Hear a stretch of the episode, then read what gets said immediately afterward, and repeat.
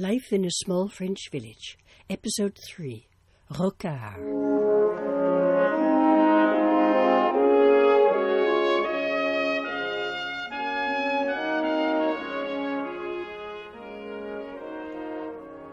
Near the main village square was a house known as the Chateau.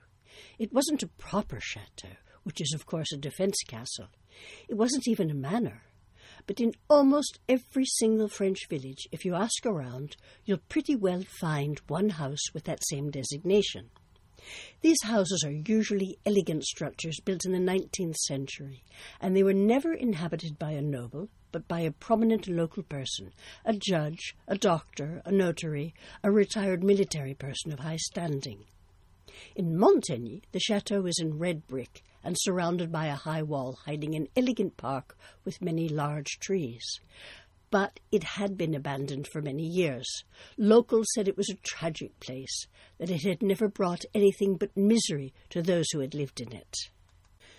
The last residents had been a well off couple and their one son, on whom they had put a great amount of pressure to succeed. Excessive pressure. He would go places, he would be influential in the country, marry well. But unable to stand the stress, unable to accept failure of any sort, the son killed himself. The house stayed empty for almost thirty years. Then one day there was a new owner, a very stout, dark haired, disagreeable man with a black limousine. He was mafia, villagers said. He'd show up on the weekends with crowds of friends. You could hear them over the high wall jubilant men, shrill women, all vulgar and loud. They drank to excess, and then, when sufficiently bored with their own company, took out rifles and shot all the songbirds from the trees. But Mr. Mafia didn't last very long either. Within a year, we heard, with great relief and some pleasure, that he'd been murdered in Paris. The house was abandoned again. Across the road, and at a slight angle, was another impressive building known as the farm. In this region, there were no outlying farms, probably because of war. This had been a battlefield many times, particularly during the First and Second World Wars, and the insecurity had pushed people into the relative safety of villages. The farm was a typical local construction in stone, a fortress farm, large, square, with a vast interior courtyard and no windows to the road, and no entry other than the large gated one in front. For the principle of such fortress farms was to prohibit entry to the many great pillaging beggar bands that roamed the country before, during, and even after the French Revolution. All around the inside of the courtyard were barns, stables, chicken hutches, pigsties, a well, a pond, and a huge pile of animal manure, which, for long centuries before toilets were created, were the open air solution for all. The main house did, however, have windows onto the street. Thus, it dated from a later time. The farm manager was a man called Rocard, and he ran it on rather medieval lines, or so I thought. The farm workers lived in the grey stone houses all along my road, and very early every morning they came to the farm gate, then stood there, silent in the early light, kicking their heels until Rocard came to the gate and opened it for them. It didn't matter if it were raining, sleeting, or the sun was unbearable, or the cold intolerable, they had to wait. They could have pushed the gate open, of course, it wasn't locked, but protocol forbids such initiative. These workers were no longer serfs, but they were obsequious, and their status didn't seem to differ from serfs. Rocard called them by their first names, tutored them using the familiar thee, thy, and thou form. They called him Rocard, his last name, and used the formal vous or you form. None of these men and one woman owned their houses, but lived in those belonging to the estate. The estate also owned all the surrounding lands, a vast acreage planted with sugar beets and maize. But if these workers were low down in the social scale, there were those who were lower still. At harvest time, when more hands were needed, itinerant workers arrived, often Belgian or Polish. These people were society's most impoverished, working where they could. They were housed in an old building within the courtyard's confines, an austere place of no comfort, perhaps the original dwelling from some distant time, and they slept on planks covered with mattresses, sometimes filled with straw, just as their ancestors had done hundreds of years before. Time hadn't moved on for them. But Rocard was only the farm manager, the régisseur. He didn't own the farm or the land. It belonged to another family who lived in a great fine house quite a distance away. They were not nobles, but their ancestors must have been those wealthy enough to acquire the property of the church and the aristocracy after the Revolution. Rocard, although he was simply the farm manager, did have plans. He was very ambitious, he was also a rather unscrupulous lady killer. OK, he wasn't bad looking, but I thought he was somehow neutral, as if he hadn't quite grown a visible character. Short and broad, with dark hair, the glasses he wore almost made him look like an intellectual, but his permanent mocking sneer cancelled out that impression. The ladies did like him, though, and how he got away with his adventures without being murdered was a miracle in itself. He did live with a woman, a very pleasant, handsome blonde, Marie Claire, but her territory was the house. I never saw her anywhere but in her doorway or occasionally in the courtyard, although I suppose, or rather I hope, she did have a broader life than that. Rocard, however, was to be found everywhere, in the courtyard, or constantly driving along the roads in his little white van, watching everything, surveying his workers in the fields, the cattle in the pasture, the sheep. And he drove slowly, taking especial pleasure in seeing the ladies, snagging them with longing but cynical looks, engaging them in flirtatious chit-chat meant to seduce. And the list of his mistresses was quite long.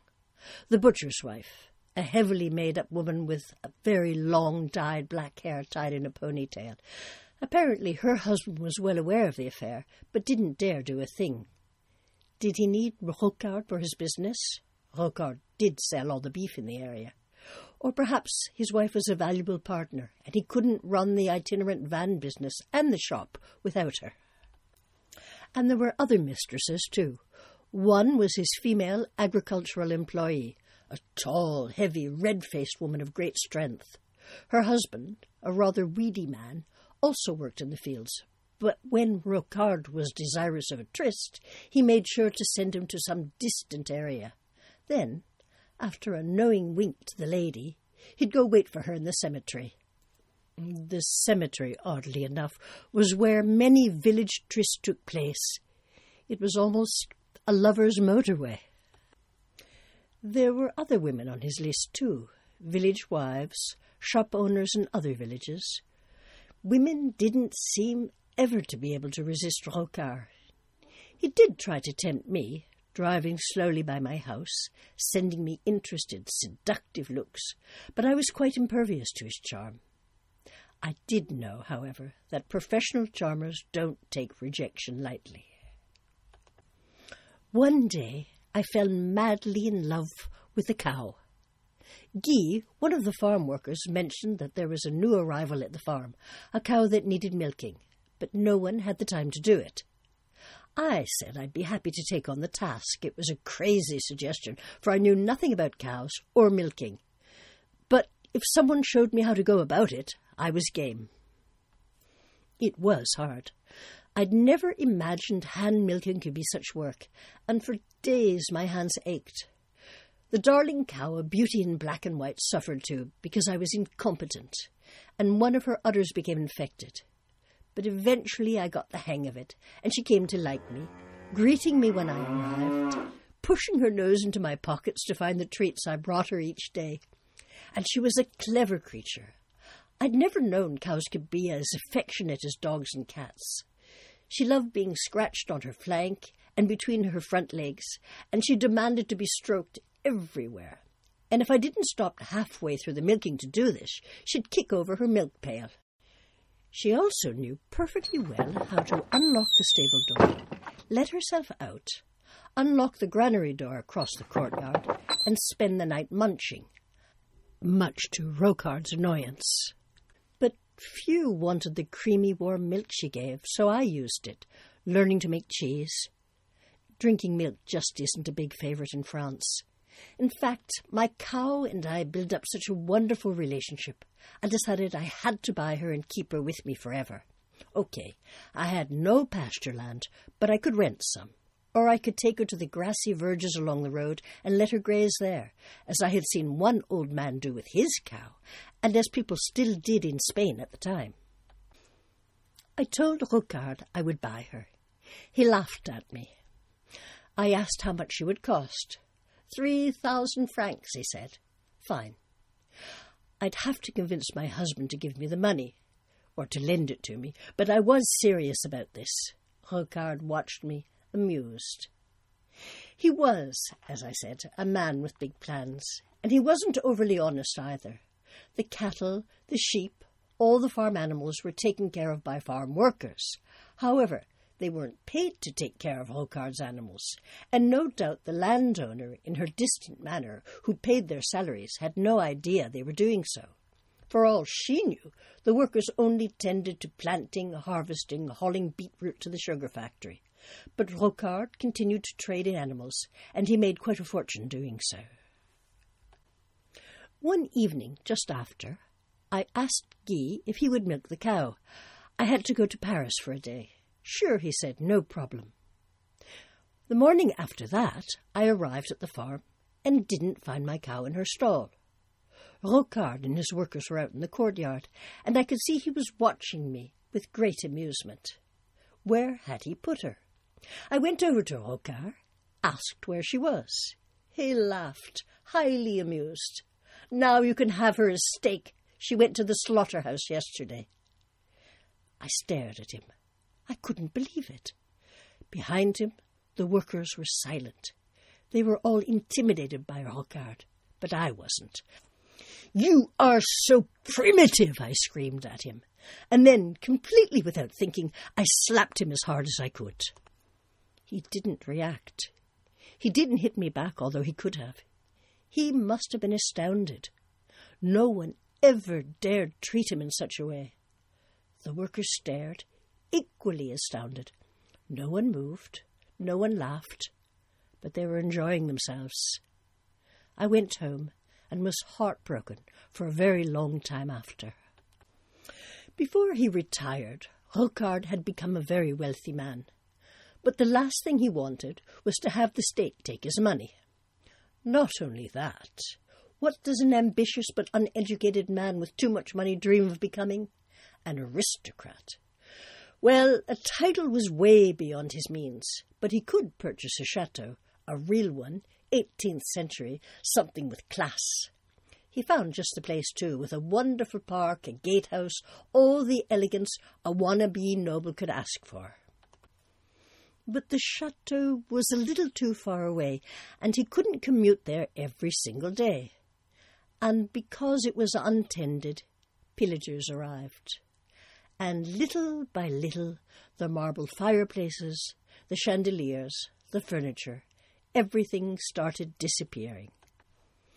He would restore it all, Rocard decided. He would stop the pillaging. He'd move in soon.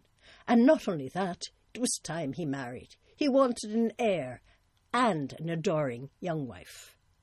Fortunately for her, Marie Claire had died years before, and Rocard now set his cap on a beautiful young Moroccan woman. He married her. She did give him a son, but now his luck had run out. By the time Rocard did retire and could move into the chateau, there was nothing much left of it. Heavy oak beams had been removed, and the oak floors. The beautiful stained glass windows had been destroyed, the stairway removed. There was nothing he and his young wife could do but take up residence where? In the regisseur's, the manager's house. Back to square one. But then things became even worse. He adored his son, but his wife was giving him trouble. No worse than that. She proved to be wild, crazy, a vixen, a harridan. She was violent. She hated him. Life with her had become a misery, and he was becoming ill. Certain he was dying, he consulted doctors, but they could find nothing wrong with him. And that made him suspicious. His wife hated him, that was true enough. Was he being poisoned? He began searching through the kitchen each time his wife was out of the house, and he finally discovered, in the little grinder she used to chop parsley and garlic, a white residue. His fears were confirmed. His wife had been poisoning him. What could he do now? Where could he go? He loved his son. He loved his ruined chateau. Yet he felt an old man, weary. He stopped eating anything his wife prepared, never touched a glass she had touched first. He said he would have her arrested. She said he could prove nothing, but that he would lose his son. She would accuse him of poisoning her. They're still there today, in the manager's house of the devastated chateau.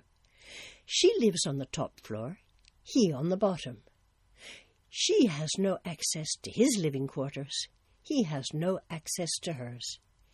It's a battleground with perfectly drawn borders. But the son, too, is a disappointment. Insolent, arrogant, helping himself to whatever he'd like, he has no respect or love for his father.